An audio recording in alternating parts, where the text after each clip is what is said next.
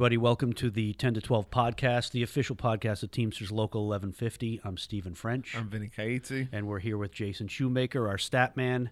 So, one thing that a lot of unions have difficulty with is membership engagement, right? I don't care what kind of union you are, I don't care how active your union membership is. Engagement is always something that unions strive to do better at. And, I think the reason we struggle with engagement is because even our members don't always understand why it's good to be in a union, right? Exactly. You know, I do new employee orientation for Sikorsky Aircraft, and, and I see the new employees coming in. Very few of them have union experience. Very few of them understand even what a union is. So you know, it, it, it's up to us to educate them on that. So, membership engagement is all about understanding why it's good to be in a union, what the union does for you. So, let's talk about that today. What does the union do for you as a union member? When you work in a non union environment, it's basically the employer is the dictator and they set all the regulations, the wages, schedules, discipline, promotions, everything like that. And the workers have little to no say over it. Yeah, so uh, I, I say it all the time, right? We can talk about and we will talk about wages and benefits and all that stuff. But but for me as a 30 plus year union worker, for me it's about having a voice in the workplace. Me too. Right? It, it that that's what being in a union Very is all important. about. So so having that voice in the workplace and and how does that manifest itself? How do we have a voice in the workplace? I mean, together our voice is a lot louder, and that's I mean, that's the basis of a union. It's we're all in this together. We belong. Yep. And and so with with a union supporting you, with a union protecting you, you have more confidence to voice your concerns yes. in the workplace, right? Um, but even beyond that, the structure of a union says that through the union, an employee has a say in negotiating workplace contracts, right? Yes. The union will will negotiate a contract that includes all those things, details about work expectations, wages, schedules, disciplines, promotions, all of that stuff, right? So we yeah. have a say in that as workers um, through our union, yes. through the bargaining power of our union. So bargaining power and having that voice in the workplace is a really important thing. Um, wages are obvious. I think that anyone who who thinks about union work understands that union workers make more money yeah. than non-union workers, right? And we get our raises on a regular interval instead of oh, you have to go ask the boss for a raise or, you know, you're hoping to get a, a review this year and get a raise, but when you have that contract, it's set right right in there and you get the raise when the contract says. Yeah, yep. and on, on average, union employees make 30% more than non-union workers. That's amazing. It's and and from from what I read, it's to the tune of like 200 bucks a week. Yeah. So yeah. you think about what what you pay in dues over the course of a year, you're making that back. Yeah. $200 a week is help me with math because I'm not terrible with math. That's uh, uh times 52 is that's like 10 grand. Am I wrong?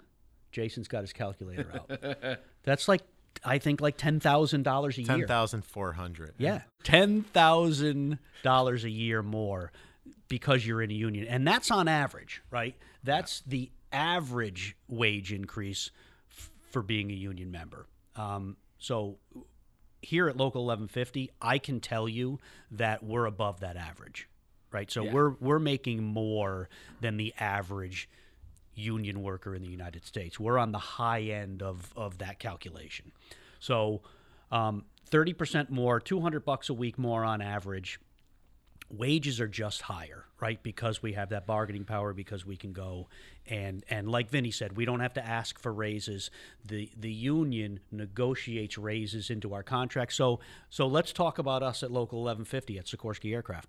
We get annual wage increases. Yes. Right? General wage increases. Yes. And we get periodic bumps in our pay every 15, 15 weeks. weeks. right? So every 15 weeks we we make more money. Yeah, another 10 cents. Yep. So we don't have to go to the boss and say, "Hey, I'm doing a great job. Uh, can I have more money?" But that does happen too, right? People get merit raises where we are as well. And we also have a way to get promoted to make more money based on your seniority and how well you do the job. Yep. Sure. We've got job descriptions that lay out the path of progression for people to get promoted and ranges for people to be paid for the different jobs that they do. So it's all very well defined.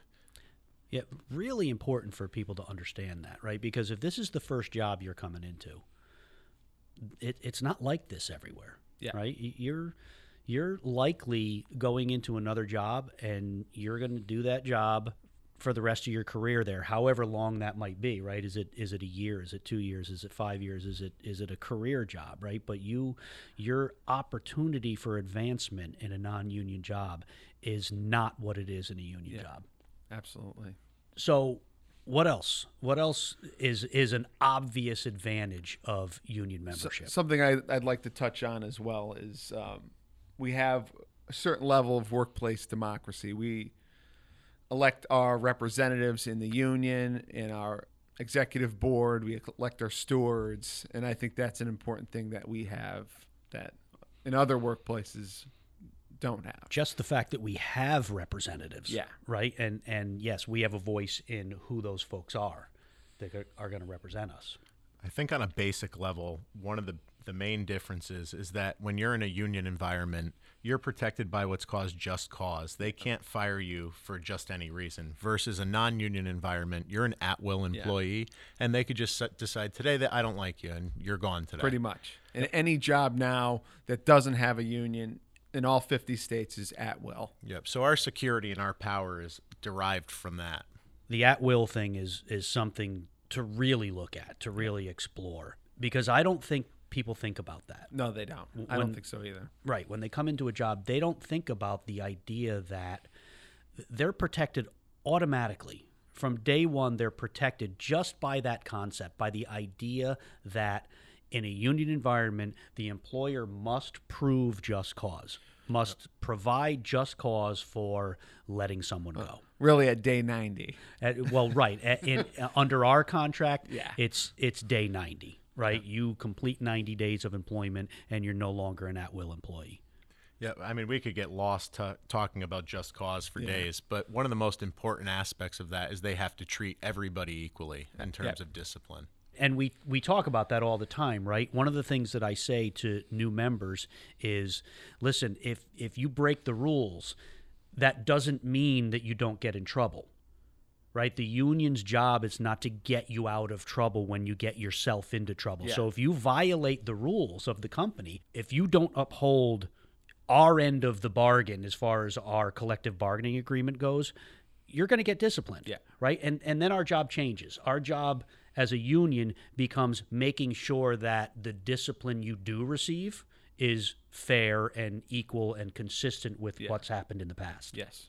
Right so that it's not necessarily our job to get you out of trouble but it's to make sure that the company disciplines you fairly and and equally so for me healthcare coverage is a big thing Absolutely. and, and union workers across this country have more access to health benefits than non-union workers. Yeah, so 92% of union workers have job related health coverage versus about 68% of non union workers. So that's that's amazing, right? And and for me, even ninety two percent of union workers is low, right? So there's eight percent of us that don't have job related health coverage.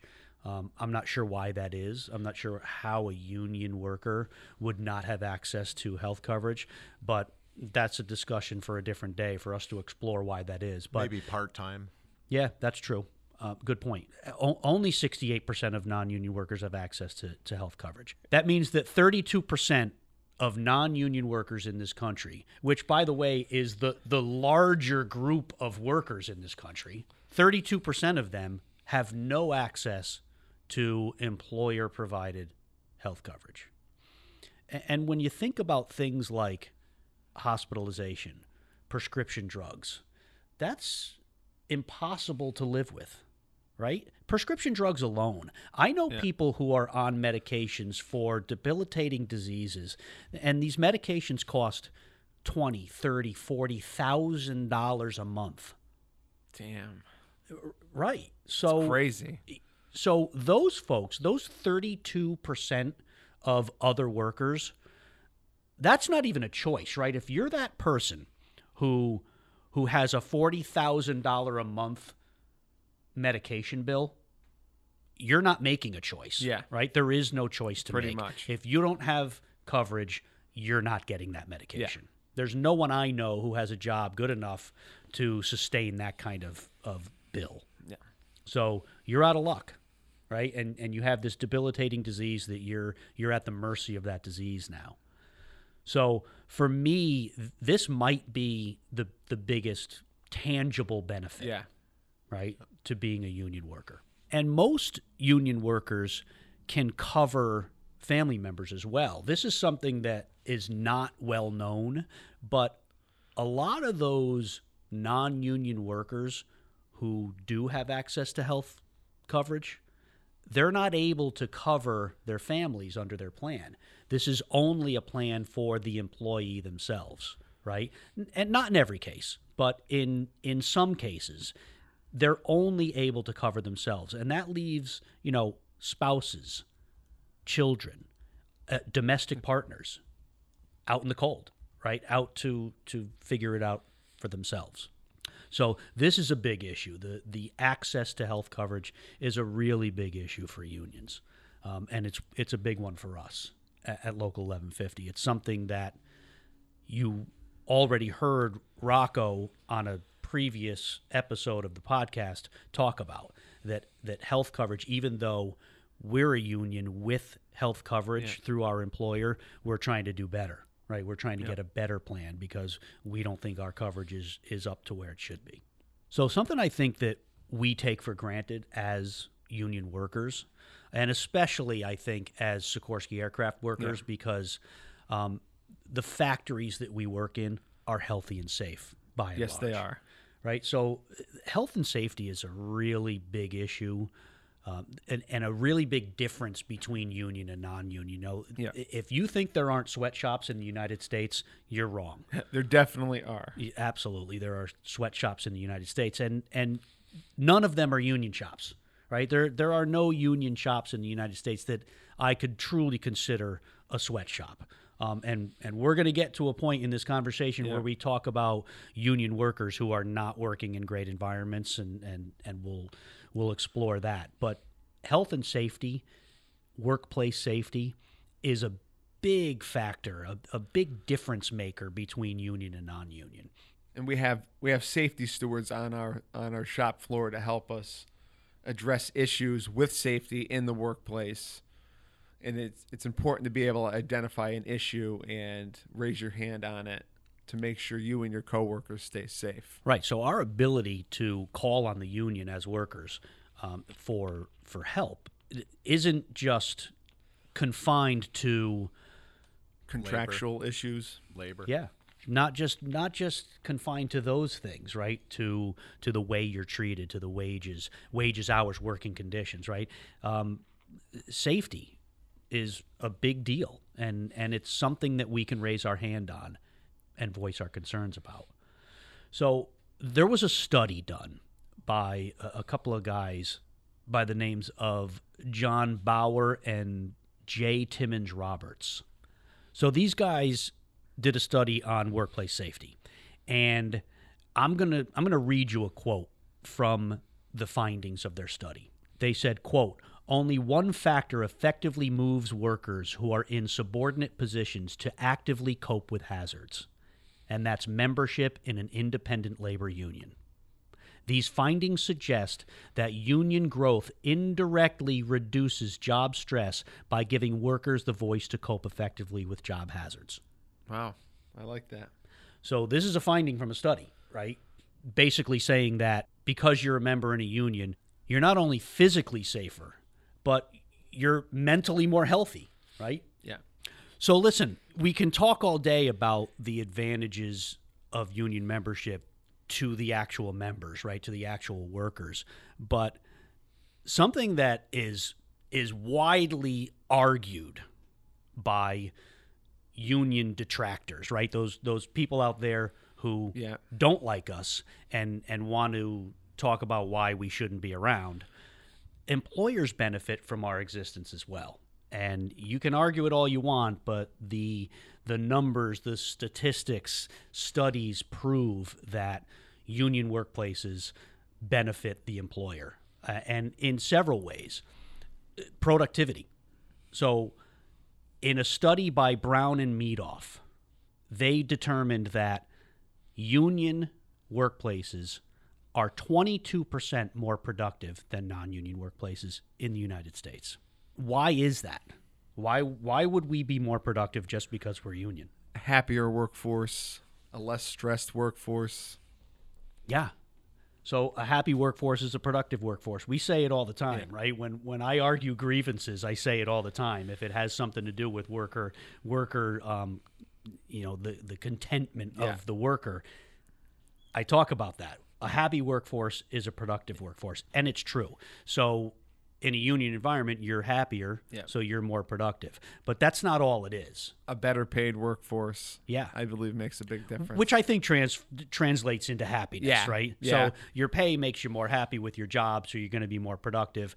But but because unions get you that better pay, better benefits, you're more inclined to stick around. Absolutely. Right, Less and- turnover. Yeah, l- less turnover, and less turnover equals a better trained workforce, right? Because a, a guy or a girl with 20 years experience on the job is gonna be more knowledgeable than a guy or a girl who's been there a year, right? So at a place like Amazon, Yeah. where they're turning over on average every 12 months, they never get that seasoned employee. Exactly. So they're constantly in training mode.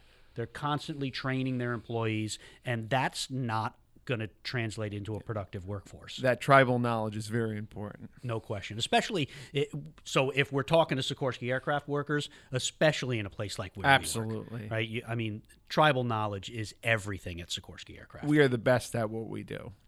Yeah. When you have that turnover, you don't have the knowledge, the union knowledge that carries on. So you don't That ha- too. You don't have the understanding of you're at, you're definitely at a labor disadvantage. Yeah. Yeah, it, it's it's all of that, right? One thing that, and and I keep saying one thing, so it's several things that we don't always talk about, but one thing that comes to mind is that inherently unions promote communication between the workforce and management Yes. right it's just it's inherently part of what we do Yeah. we establish really solid lines of communications and um, because we develop that kind of worker management communication system it that that enhances the workers input on the day-to-day operations of the business Yes. right workers now have not only the means, but they feel comfortable talking to management about how to improve the business. And because they are comfortable and because they have that line of communications open, they're gonna they're gonna do that. And if management is smart, they're gonna listen to folks like that, right? Because we have a, vested interest in the business. we as absolutely workers. do. Yeah. So we we want the business to succeed so that we can continue working at this place. Exactly. right? So so we're going to bring good ideas to management and if they're smart they listen to our good ideas and they implement some of those good ideas and and it improves business. So this also helps the business right? That worker input should be welcome from the business. There's more pride in our work.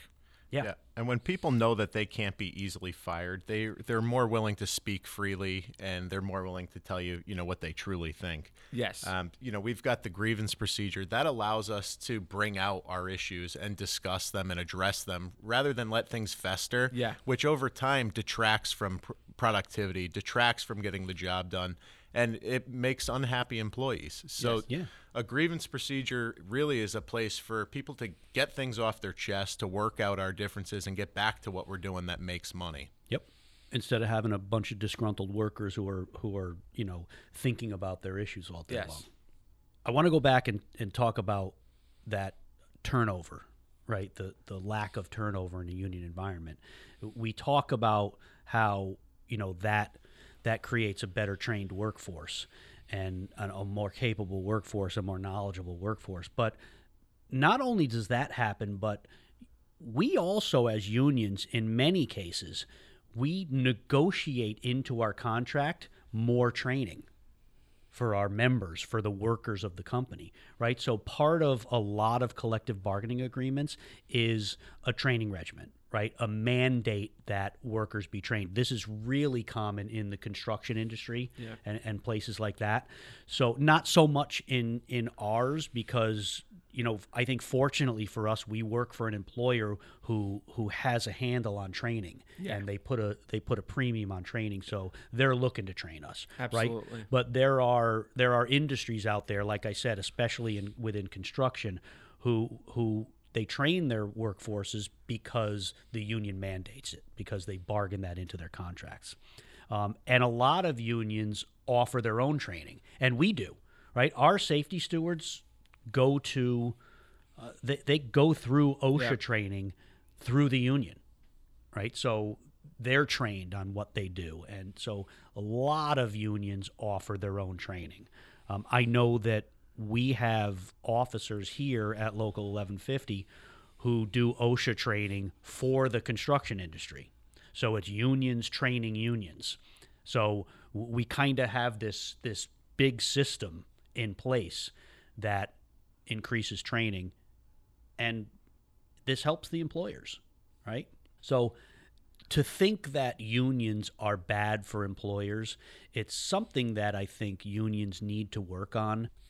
I don't know if we can do a better job of it, of sending that message. Yeah. Because listen, employers always want control. Yes, so they they're do. always going to say, "Hey, unions are no good." But um, the the fact of the matter is that we're out there trying to make the businesses succeed so that we can prosper. Yes, right? exactly. Unions don't prosper without without the employer first prospering. yes. I think some of it comes down to what is the employer looking for too, right? Sikorsky wants to have well-trained, good employees who are the best at what they do. Versus a company like Amazon, they're looking for people that they could just turn over every 12 Yep. months and, and really put no value on. Yeah, workhorses, no question. When you invest in your employees, it makes the business better. Yeah. So we talk about wage and benefit increases, right? Or we talk about the advantages as far as wages and benefits to union membership. Um, and, and it's not just one for one, right? It's not just union versus non-union. There are there are segments of society who benefit even greater from union membership, and I think Jason's got some stats for us on that. AFSCME said that union members make 19.4% more. And these numbers can vary based on what statistics and segments of the industry you're looking at. But under this study, as a baseline being 19.4, they then looked at different subsets and they were able to see that for women, it actually increases to 23.8% more for union versus non union. Uh, for African Americans, that went up to 26% more for union versus non union. And for Hispanic Americans, it went all the way up to 39.2% more for African Americans, or I'm sorry, for Hispanic Americans that are union versus non union.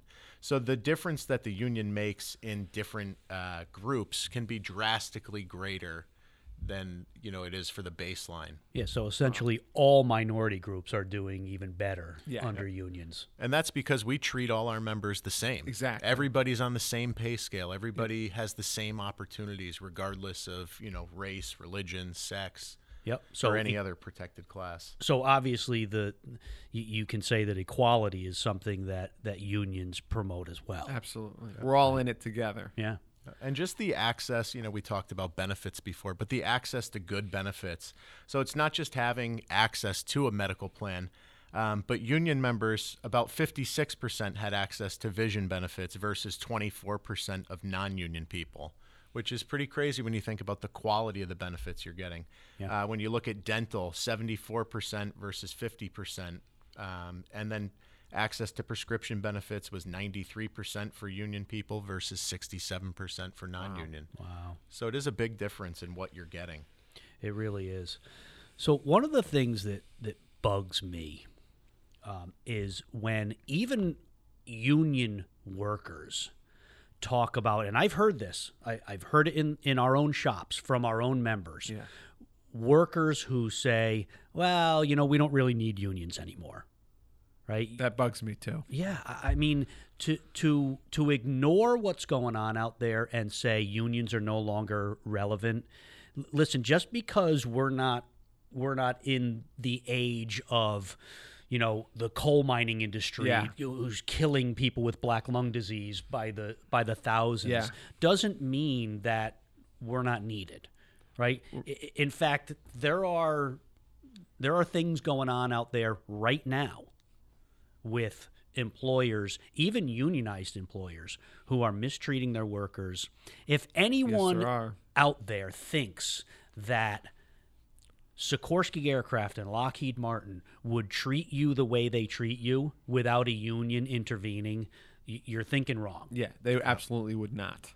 A- And and I'm not gonna I'm not gonna badmouth our employer and say that they would abuse us because I don't know if that's the Yeah. case. But we certainly would not be enjoying the wages, hours, and working conditions that we enjoy today Exactly. without a union. I mean, one thing for sure is we we would probably make be making a lower wage, and well- that's something I think we could safely say. Yep. Yeah, I mean, we could give you a stat on how much more a union member makes, but what we can't give you a stat on is the things that the company's not doing because the union is here Yeah. and the union is watching. The union's protecting your rights, protecting your contract. And that's not measurable, right. Yeah, right? It's It's not, not measurable, measurable. but it's something that we know. Yeah. Anybody who thinks you don't need a union, if you got rid of them, I bet in 12 months you'd be sitting here trying to form a union. Yeah, exactly. So, in my opinion, anyone who thinks that you don't need a union should take a look at some of the stuff that's just happened recently in the news. Yeah. If you're paying attention, if you're watching um, labor news, right? If you're paying attention to unions out there,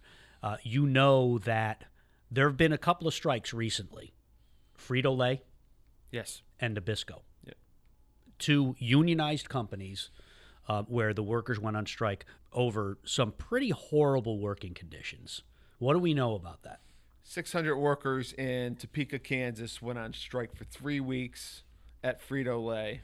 The strike began on July 5th and ended on July 23rd of 2021. I've read about this. I've seen some videos. A lot of the workers' demands were over quality of life, especially uh, as far as spending time with their family. They were forced to do mandatory overtime and only have eight hours between shifts.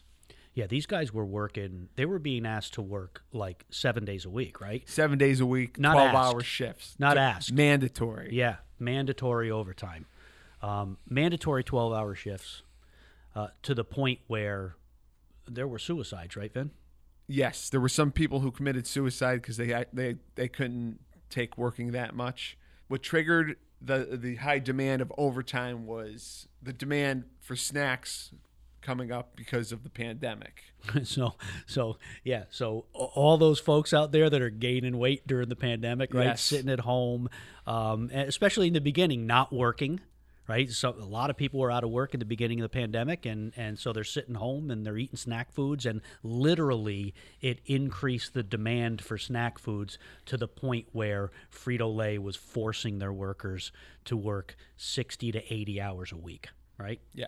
Double what what the average worker works The strike was called after the company put a proposal on the table for a 2% increase in a 60 hour uh, work week cap, but still forcing the workers to work overtime. So they were actually in contract negotiations. Yes. And they rejected that contract uh, proposal. And and the two percent increase that they proposed was wasn't it like the first wage increase in a decade? For some people, yeah, it was for it was a very long time since anybody received an increase. Right. So we haven't given you guys a raise in ten years, and here's two percent.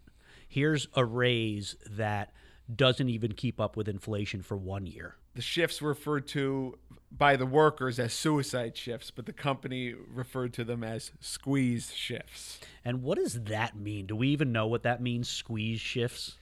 Well, that, we're back to the eight hours between shifts. eight hours between shifts. So if you're thinking about that, right, you have eight hours in between th- the the time you have to you're leaving work and the time you have to be back at work. A, a lot of people require eight hours of sleep a night, but obviously these folks weren't getting that right because you have to travel in between home and work you have to have dinner you're probably going to want to you know spend some time with your family Exactly. so now you're down to you know a handful of hours of sleep per night in between shifts that are taking you up to possibly an 80 hour work week Workers would clock in at 7 a.m. and, and, and until 3 p.m., but be forced to work four hours of overtime. Then the company would bring you in at 3 in the morning the next day. so you're done at at 7 p.m Yeah. and you have to be back in work at 3 Three. a.m The same type of thing is going on at Nabisco as well right now. yes. They they've got people out on strike. The company wants to force 12-hour days, 7-day work weeks and they want to take away overtime pay. And this is at a time where uh, Mondelez International, who owns Oreo and all those companies, they reported a 12% gain in revenue for the three months ending in June compared with the previous year. So they're going up 12%, but they only want to share, you know, Mon- peanuts. Mondelez International reported in the second quarter of 2021 they made 5.5 billion in profits good lord and spent 1.5 billion on stock buybacks in the first half of 2021. So here are a couple of companies, right? And and it, it's interesting that that there are a couple of snack food companies Yes. who who are profiting like crazy from the pandemic, and they're they're squeezing their employees for overtime. They're they're squeezing time away from their families, um, quality of life, and, and they're not giving anything back. Right? They're not sharing in in the good fortune that the company is enjoying. and this is a this is something I found, and I it, it actually drives me kind of nuts. Is that at Frito Lay, they offer paternity leave to all all employees except for ones that work in union plants. So this is a direct attack Yes. on Wow. unions. That's amazing. So so yeah, you guys get time off, but um, the folks that are in a union don't. A negotiator actually told the workers at Frito Lay, it's not that the company can't afford the raises, but he was there to protect the stockholders' investment. Wow. wow. Yeah, so Nabisco bakeries and distribution centers are now on strike. All of them are now on strike. Yes. So this is a nationwide strike. Uh, well, there's five distribution centers on this map: uh, Georgia, Virginia, Illinois, Colorado, and Oregon. Yes. I believe Georgia just joined the strike. I believe last week Chicago joined the strike. Wow. The CEO for the parent co- company of Nabisco received $16 million in total compensation in 2020, 554 times the company's median employee, employee pay of $31,000 a year. So how many times the pay? 554. 554 times the average worker's pay. And this is a company that's asking for concessions from their employees. Yes. It's, and it's Right. insane. do the math. If you're listening to this podcast and you're a Sikorsky aircraft worker, do the math. How much do you make a year? Multiply that by, tell me again, Vinny, 500 and what? 44. 544 times. Multiply that by 544 times. It's disgusting. It's disgusting that that these people are completely disconnected with reality, right? They're completely disconnected from what it means to be a worker in this country, what it means to go grocery shopping, to pay to pay a, a mortgage that you know it, it might be a little bit difficult for you Yeah. to, to pay, right? They're they have no idea. And is that amount truly tied to the value that they provide the business? Right. I'm sure it's not. There's no way the CEO is working 544 times harder than a worker inside the shop. Yep. I know people like to say that, but there's no way. No, and listen, there's there, there's value in the the, the decision making power that Sure. they have, right? There's value in that, and certainly no one here in this room is suggesting that a CEO shouldn't make more money No, than the average worker. absolutely. But and and and I'll even say they should make a lot more than the average worker, right? They're running the business. They're responsible for the success or failure of that business. Um, but it seems to me that all of them bar none, all of them will take credit for the success of the business and make excuses about the Yes. failures. Right? Absolutely. And, and and I'll even go as far as to say they take credit for the success of the business and they blame us, the worker, for the failures. Yeah, exactly. I would say, to be fair, maybe something li- like 50 times that the uh, average worker would think would be good for a CEO. I might be a little on the low side, but I don't care. Well, I think you're a little bit on the high side. You know, I think the saddest part too is you see over the past year with the pandemic which industries are having strikes, which industries are being affected, and you're seeing it in food industries, you're seeing it in healthcare industries Yes. with nurses, and you're seeing it in companies like Amazon that provide logistics and deliver packages to people home. These are all essential businesses that everybody Exactly. depended on throughout the, the pandemic. And all of these companies are blaming a pandemic where they've made record profits Yep. and they're saying, you know, feel bad for us, and you know, we don't have any money left for the worker. Steve, I'm sure a lot of people listening are thinking, you know, if a worker is easily replaced, you know, we live in a system of capitalism. Maybe that's a good thing. You replace them and you know lower costs, and that's evolution in business. Um, but that money then basically just sits in a CEO's bank account while he's Exactly. making buku money. Yeah. And at the same time, this is one of the biggest criticisms of companies like Walmart. We then subsidize the wages of people that are being underpaid. Um, we don't live in a society where somebody shows up in an ER and we say, "Sorry, no health coverage. Go, you know, go die in an alley." Yeah. We take people in, and then that cost is dispersed amongst everybody else. Exactly. So, would you rather see that money parked in somebody's bank account who has way more than they need, or would you rather see an essential worker who gets up and goes to work through a pandemic have the money they need to support their own family so they're not a drag on your tax dollar? I'd rather see the money in the workers' hands, and that stimulates our economy by people going out and spending money. And when they have more money to spend, they're going to spend it elsewhere. Right. Within reason, right? Because let's face it, these CEOs have plenty of money to spend. Yes. In fact, they have too much money. They have more money than they can reasonably spend.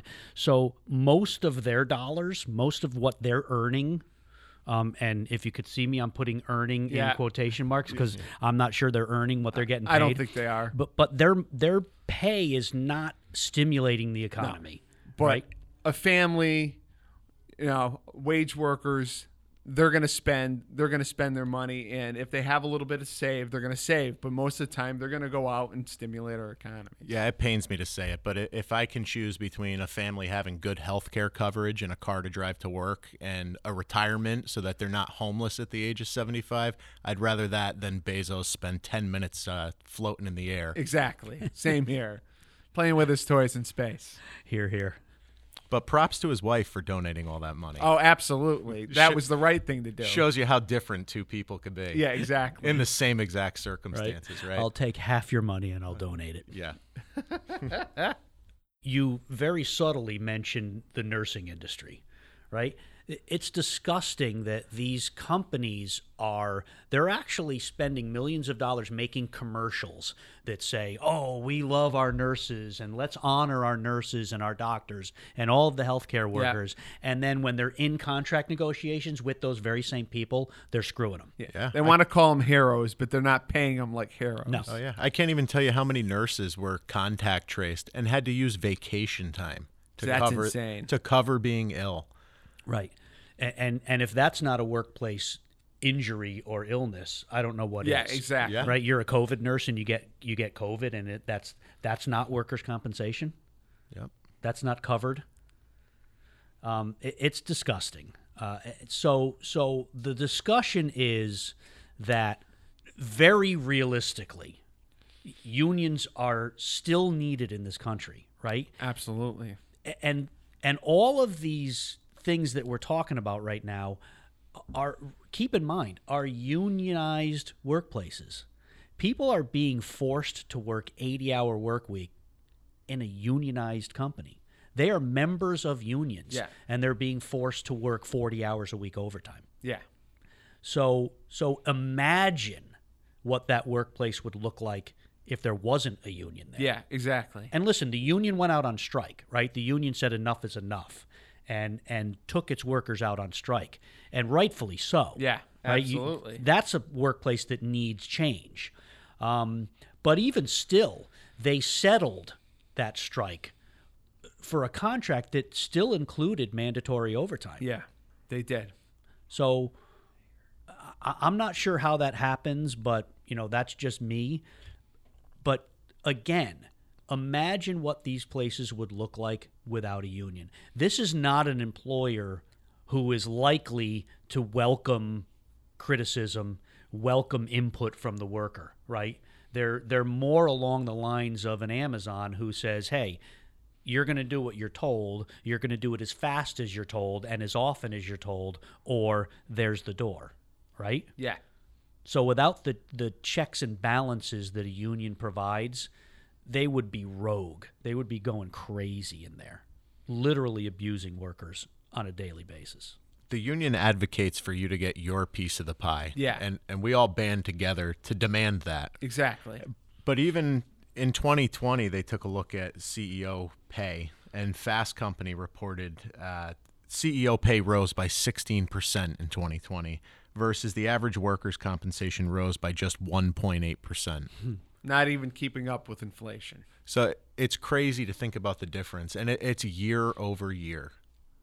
So so again, for folks that are listening to this, union workers who are listening to this, please understand that unions are a vital part of the fabric of this country, right? And we should be looking to grow our ranks, not joining in the conversation about why we're obsolete, because we're not obsolete, right? We're still fighting on a daily basis that inclination from corporate America to look at us as purely a resource for their profits right? A way, a means for them to increase their profits. And and I, I think of all the, the the stats, Jason, that you've thrown out today, that right there, that last one about the fact that CEO pay rose how much? 16%. Sixteen percent in a year where we struggled. Yeah, exa- Right. exactly. Business struggled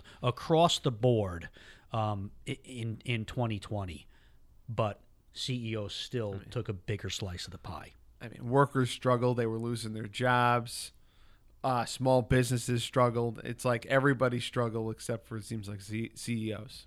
Yeah, it's it's a tough pill to swallow when a CEO using the restroom at work equates to more than your pay raises for a Yeah, contract. exactly. So it, it's a conversation I think um, I- I could have all day long. Do we have anything else to talk about as far as these strikes go? Here's a statistic about the Nabisco plant in Chicago. That ha- this happened in 2016. They had mass layoffs. They presented the uh, the workers with an ultimatum to take a 60% cut in wages and benefits or face a huge reduction in the workforce. So a lot of workers refused, and around 500 people lost their jobs. So that's a tactic that it, it's pretty gutsy to use, right? I think, but but it's a tactic that companies use all the time, and we saw it back in 2016, Exactly. where a company that's in that's in an advantageous position says, "Hey, workers, here's the deal: do this, give us concessions, or you're going to lose your jobs." right? We're going to reduce jobs. We're going to we're going to lay people off if you don't do what we tell you to do. So the idea that this company said take a 60% cut in pay is it's disgusting and the only answer is no Yeah, exactly. it's the only answer in a situation like that. But but but these are the kinds of things that these big and powerful companies do, right? They hold the majority of the cards even when you have a union in the workplace. The employer holds the majority of the cards because it's the business that we rely on as workers. Well, that takes us back to just the general theme here is what does a union do for me? Well, if you're in that situation where they're demanding those concessions and you're not in a union, you're in a much worse position to try and bargain with them. Well, it, uh there is no bargaining, right? If Right. you're not in a union, it's hey, um, Joe Worker, you you're coming to work on Monday at sixty percent less than you left work on Friday, Yeah. Yep. Right? There is no asking for concessions. They're just going to adjust your pay. Yeah. And going back to why do I need a union? Well, also why do I need a strong union? Because if we have a strong union with solidarity, Yeah. solidarity, everybody sticking together, we can fight back against that, and the company's going to be more concerned about bringing those ultimatums to the table. Exactly. Solidarity is everything. They don't want to piss off their entire workforce. Right. And and listen, let's be honest, right? For for everybody listening, let's be honest. It, it's easier in a place like Sikorsky Aircraft because the majority of us who are in Teamsters Local 1150, members of that union, are skilled workers yeah. right? So so we can't just be replaced. But the, the fact of the matter is that at a place like Nabisco or at a place like Frito Lay, where you're maybe putting bags of chips in a box and Yeah. taping up the box and putting it on a truck, you know, I, I don't want to disparage those workers because that's not the, the point of my comment, but that worker is easier to replace than we are yeah. right? So, th- a- a- and and I say this because that makes their union even more vital. Yes. Right. Right, a place like that really needs protection. Those workers need a lot of protection because turnover is easier for the employer. Yeah. It's easier to handle for the employer. Again, like Amazon, right? Amazon, they're just going to turn their workers over and over and over, um, and and continue to utilize them the way they do. So good conversation. Um, I think there's more to be said about this subject, but I think we've said enough for today. Please remember comments, questions, suggestions for future episodes. Email us at comms at teamsters1150.org. That's C O M M S at teamsters1150.org. Give us your sugge- suggestions, give us your comments, um, and we'd love to talk about some other stuff, right? If, if you're not done talking about this subject, tell us what you want to hear. Uh, but I think right now it's time for our contest. So this week's contest question is: When unions were fighting for recognition of Labor Day, what one thing did the unions disagree on? Good question. So if you know the answer, email us at comms at teamsters1150.org, comms at teamsters1150.org. Give us your answer, include your name and contact information so that we can uh, let you know whether or not you won. We're going to put all the right answers in a hat and pick at random one winner, and you're going to win some cool stuff from Teamsters Local 1150. So that's it for today's episode. Thanks for listening again. Thanks for downloading and continue to do that. Uh, each Monday, we're going to drop a new episode.